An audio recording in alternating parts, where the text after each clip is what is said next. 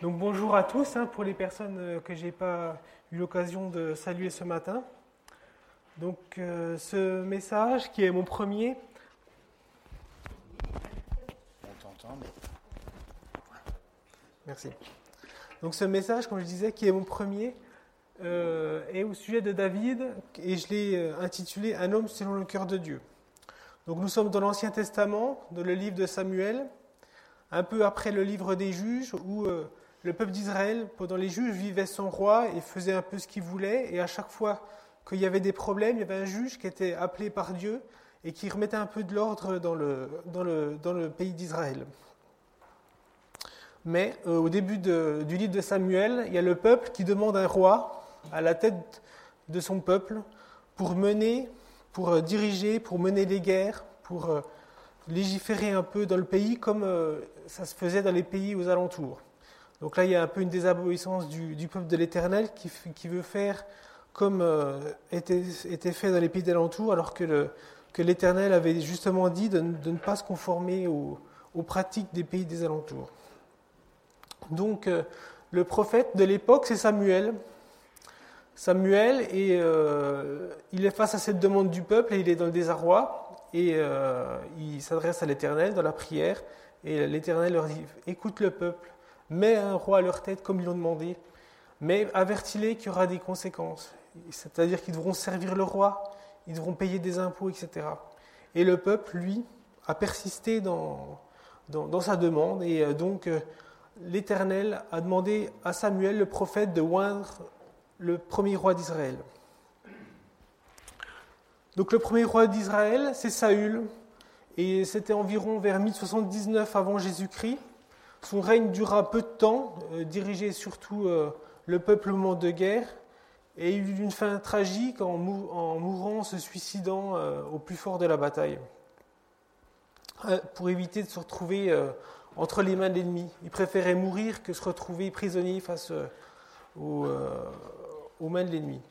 Donc peu de personnes connaissent Saül, hein, le, premier roi d'Israël. Si on n'a pas lu la Bible, c'est pas évident de connaître ce personnage.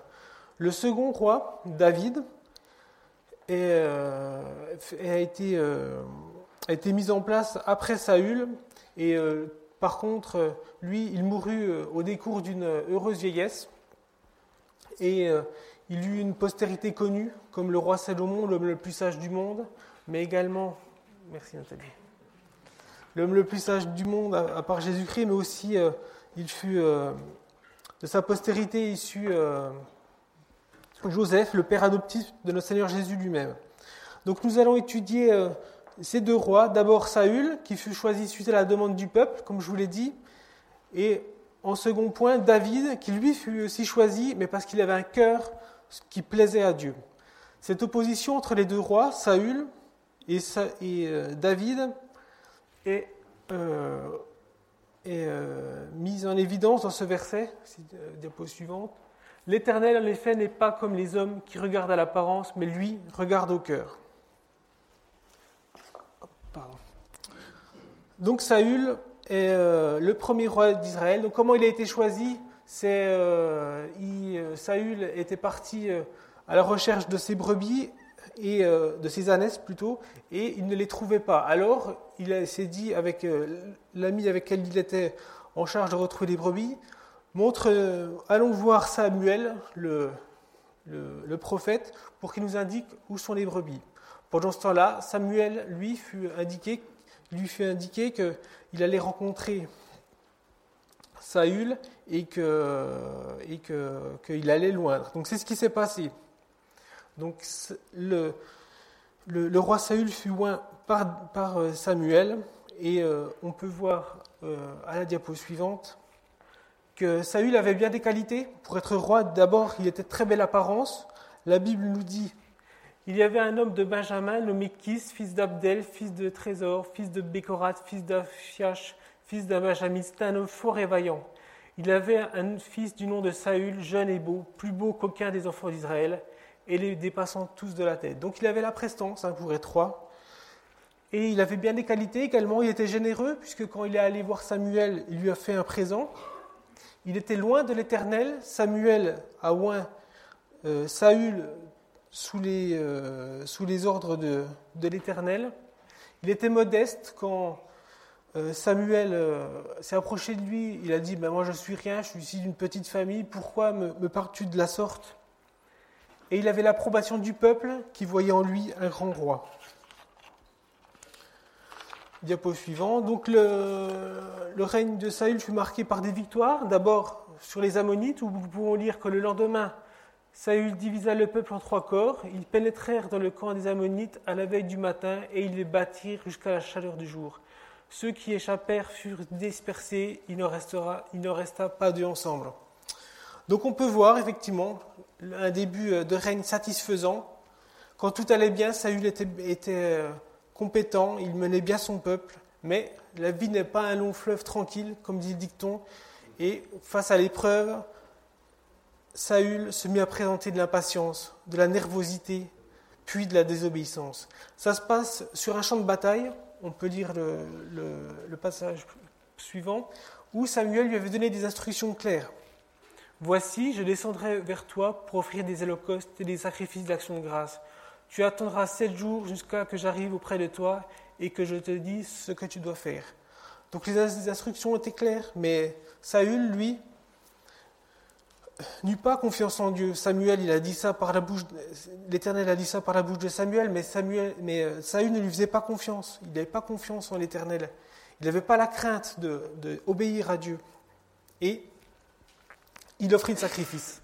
Et quand Samuel arriva, il lui dit Lorsque j'ai vu que le peuple se dispersait loin de moi, que tu n'arrivais pas au terme fixé et que les Philistins étaient assemblés à Mishmash, j'ai offert l'Holocauste.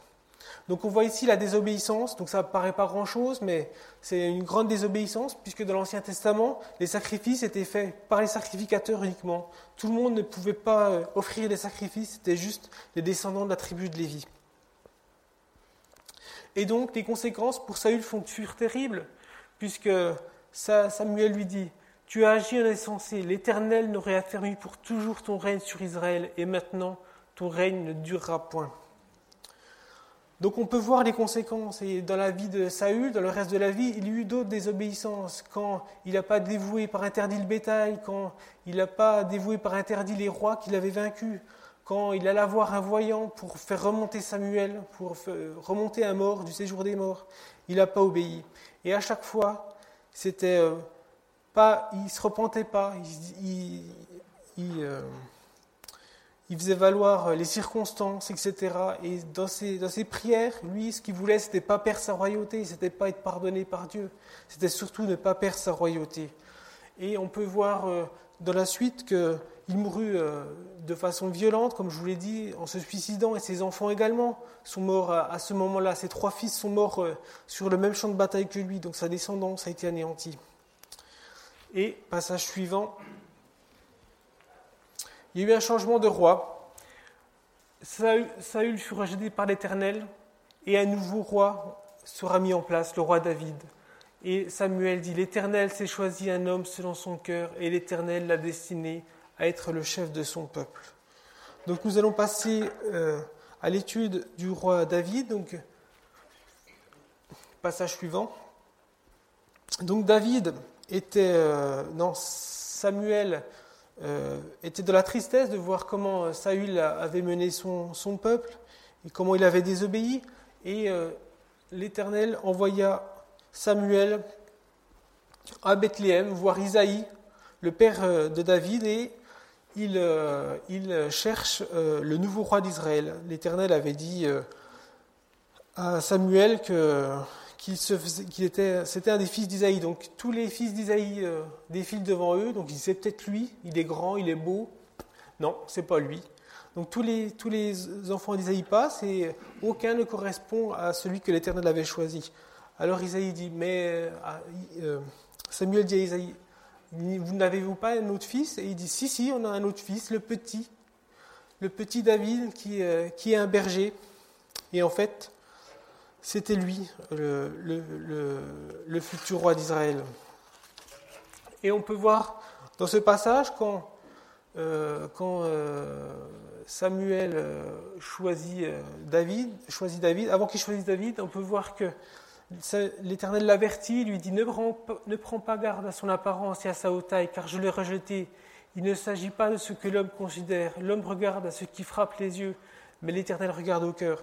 C'est ce que l'Éternel a dit à Samuel quand il, choisissait la personne de belle apparence. Et après avoir choisi David, il lui dit, la parole de l'Éternel lui dit, il était roux avec de beaux yeux et une bonne apparence. L'Éternel dit à Samuel, lève-toi, donne-lui l'onction, car c'est lui.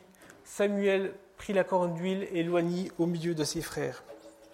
Donc dans ce passage, personne ne pense que Samuel que David a les capacités pour être roi. Il est petit, il est roux, il est berger.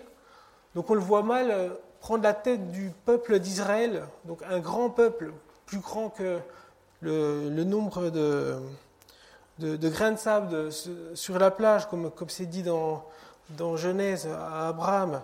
On le voit mal diriger le peuple choisi par Dieu pour se révéler à l'humanité. Mais si. L'Éternel le fait. Donc, passage suivant, donc on va voir un autre passage de guerre où on a vu Saül qui paniquait quand tout ne se passait pas comme prévu. Et dans la suite, on peut voir le passage de David et Goliath où David euh, va sur le champ de bataille euh, pour voir ses frères alors que Goliath, le géant, avait défié l'armée d'Israël pour, euh, pour, pour, pour, lors de cette bataille et il disait si jamais vous me battez, les Philistins vous seront assujettis. Si jamais on vous bat, c'est vous qui vous serez assujettis. Et David passe par là. David passe par là et il est touché par ce que dit ce Philistin et dit Qui est donc ce Philistin, cet incirconcis, pour insulter l'armée du Dieu vivant? Et donc il décide de défier Goliath, qui était un géant, qui était imposant, et lui c'était un petit berger, un jeune. Alors le, roi Saül dit mais, euh, tu es un enfant, tu peux pas affronter euh, Goliath. Si, si, si, je vais le faire. Donc il, lui donne son armure et il dit non, non, je ne le veux pas, c'est trop lourd. Et finalement, il prend cinq pierres dans le ruisseau et il va défier Goliath et il le tue avec une fronde et une pierre qui tire euh, à la faiblesse du crâne, ici entre les deux yeux, et il le tue. Donc on voit ici David qui a craint l'Éternel, vraiment, et euh, le fait que cet homme défie l'armée de l'Éternel, ça lui était insupportable, et on voit sa foi, sa crainte, sa confiance en Dieu, et euh, en comparaison aux signes de faiblesse qu'avait manifesté euh, Saül lors, de, de, la bataille précédente. Donc du reste de sa vie à David, elle ne fut pas parfaite, hein. il y a bien eu des choses qui n'y sont pas allées, il y, a eu beaucoup de succès, mais également des échecs avec son adultère avec Bathsheba, le meurtre du mari de Bathsheba, Uri, euh, avec comme conséquence la mort de son fils. Il y a le recensement du peuple d'Israël qu'il demanda et qui, fut à l'origine d'une punition de l'Éternel. Bref, le roi David n'était pas parfait. Mais on peut voir dans tous les psaumes, puisqu'il en a écrit 73 sur les plus de 150, on peut voir toutes ces joies, toutes ces craintes. Vraiment, il, se, répand à cœur ouvert devant Dieu. Et toujours dans une attitude de repentance. Donc ce petit berger, en fait, il était un homme selon ce cœur de grande valeur et le plus grand roi d'Israël. En fait, David, nous retrouvons, comme je vous l'ai dit, dans la descendance de Salomon, de Jésus-Christ, par euh, Joseph, son père adoptif, il est connu dans le monde entier. Qui ne connaît pas cette histoire de David contre Goliath? Tout le monde ne sait pas que c'est dans la Bible, mais c'est connu du plus grand nombre. Jérusalem, qui est appelée cité de David. On voit l'importance politique encore actuelle de Jérusalem, bah, c'est la cité de David. Jésus, dans le, Nouveau Testament, qui est appelé fils de David par le, lépreux euh, et la personne aveugle qui voulait son aide. Son nom est inscrit 600 fois dans l'Ancien Testament, 60 fois dans le Nouveau, dans Matthieu, dans les Actes, dans Romains, dans l'Apocalypse. En fait, il constitue le personnage biblique dont la vie le plus détaillée après celle de Jésus-Christ. Donc on peut comparer rapidement le règne de Saül et David, diapo suivante. Donc Saül eut crainte des circonstances, avec à chaque fois la volonté de sauver son trône, de sauver la situation, et jamais une répondance réelle puisqu'il invoquait les circonstances. Oui, c'est vrai, j'ai désobéi, mais c'est pas si grave. Euh, c'était difficile. Alors que David, lui, avait une crainte de l'éternel absolu. Il, lui était inconcevable qu'on défie l'armée du roi d'Israël, et il avait surtout une profonde repentance. À chaque fois qu'il péchait, qu'il faisait quelque chose de mal, on le voit dans les psaumes, il crie à Dieu, vraiment. Ces deux situations, en fait, ça, peut faire penser également euh, aux brigands sur la croix, où il y a deux attitudes face au péché. Il y a le premier qui dit, qui comme Saül veut sauver sa situation, il veut se sauver de la mort, il veut que Jésus le fasse descendre de la croix s'il est vraiment le Fils de Dieu. Et l'autre, lui, non, il n'est pas dans cette attitude. Il voit que il a péché, qu'il est coupable et que Jésus-Christ n'a rien fait. Et lui, il ne demande pas la vie sauve, mais il demande la vie éternelle quand Jésus reviendra dans son règne. Diapo suivante. Donc voilà, donc bon, je vous ai raconté de, belles histoires là, mais vous allez me dire alors, qu'est-ce qu'on peut en faire? Donc il y, a, plusieurs applications de nos vies. Il y a tout d'abord la façon de voir les autres. Nous, on est bien humains, hein, on ne peut pas voir le cœur euh, des gens comme, euh, comme peut le faire Dieu quand ils sont de les cœurs, nous on ne peut pas faire ça. Et même, euh, même Samuel, qui avait déjà choisi un roi, qui était plein de sagesse, qui était un prophète de l'Éternel, lui, il n'a pas discerné les qualités d'Isaïe, de, David, pardon. Mais quand on, réfléchit un peu à ce qui s'est passé, que David soit choisi, lui le petit berger, est-ce que nous actuellement en France, on élirait un, président de la République qui est un berger, quelqu'un qui s'occupe des brebis? Ça laisse... Pourtant l'Éternel il l'a fait, lui, il a choisi David qui, qui, euh, qui faisait paître les brebis. Est-ce que nous sommes à valoriser quelqu'un qui a une belle apparence, une belle prestance, et à mépriser celui qui est pauvre, qui est, qui est pauvrement vêtu, qui nous paraît de condition humble, est-ce qu'on les considère de la même façon? Et surtout se rappeler que la Bible nous enseigne à se considérer comme inférieurs aux autres et pas à vouloir dominer. Avoir le même égard pour les personnes pauvres et riches d'apparence. Il y a aussi notre attitude face à l'épreuve. Comme Saül, est-ce que quand tout va bien, ben effectivement, on suit l'éternel, et quand ça va mal, ben on a tendance à, être impatient, à pas avoir confiance en lui, à, remettre en question ses ordres et à désobéir. Et euh, Bridge, qui est euh, un théologien, a dit la chose suivante, ce n'est pas le degré de connaissance de la volonté divine qui fait, qui, euh, mais notre obéissance sincère qui dit que nous craignons Dieu. Donc ce n'est pas en fait toutes les connaissances qu'on a sur Dieu, sur des connaissances théologiques qui font vraiment, qui, qui, font apparaître la crainte de l'éternel. C'est quand vraiment on est tenté, est-ce qu'on obéit? C'est ça, en fait, avoir la crainte de l'éternel. Ensuite, le choix du péché ou l'obéissance à Jésus-Christ. Donc, le péché, on l'a bien vu dans le Jardin d'Éden, il est séduisant, l'arbre du fruit euh, la connaissance du bien et du mal, il est séduisant, il, paraît à Ève comme, bon d'apparence, comme pouvant ouvrir l'intelligence. Alors que Jésus-Christ, lui, pas du tout.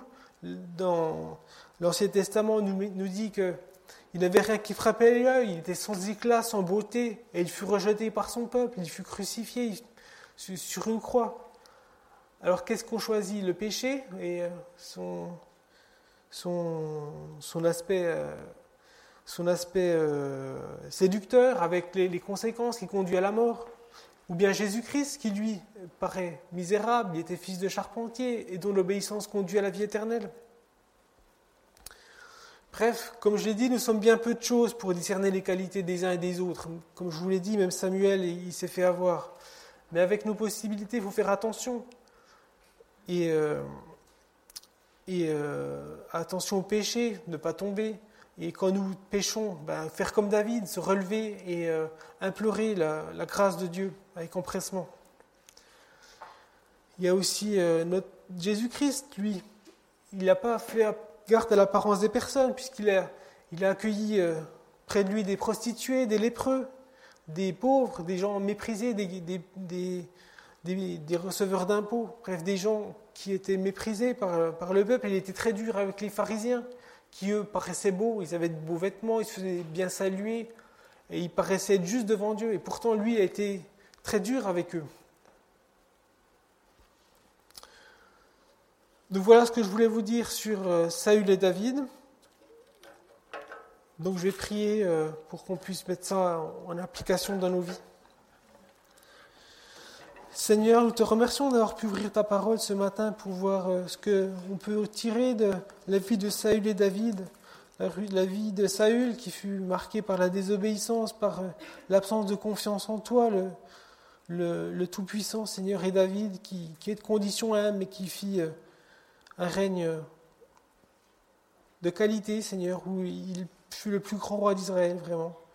Alors aide-nous à être patients quand la tentation est là, aide-nous à demander pardon quand nous péchons, quand nous tombons, Seigneur. Et surtout, toi, tu es un grand Dieu, Seigneur, qui ne prend pas garde à l'apparence des personnes, mais qui regarde au cœur, Seigneur. Et vraiment, avoir un Dieu comme toi qui, vraiment euh, est juste et qui sonde les cœurs et qui vraiment fait du bien à ceux qui sont humbles, qui, qui ont un cœur à toi, Seigneur, et qui s'attendent à toi et euh, qui est dur face aux hypocrites, aux personnes qui, qui couvrent leurs péchés, qui, les, qui les, les, minimisent. Tu es dur, Seigneur, et tu ne tiens pas le, le coupable pour innocent, et tu, euh, tu euh, pardonnes à celui qui pêche. Seigneur, et nous te remercions dans le nom de ton Fils Jésus-Christ.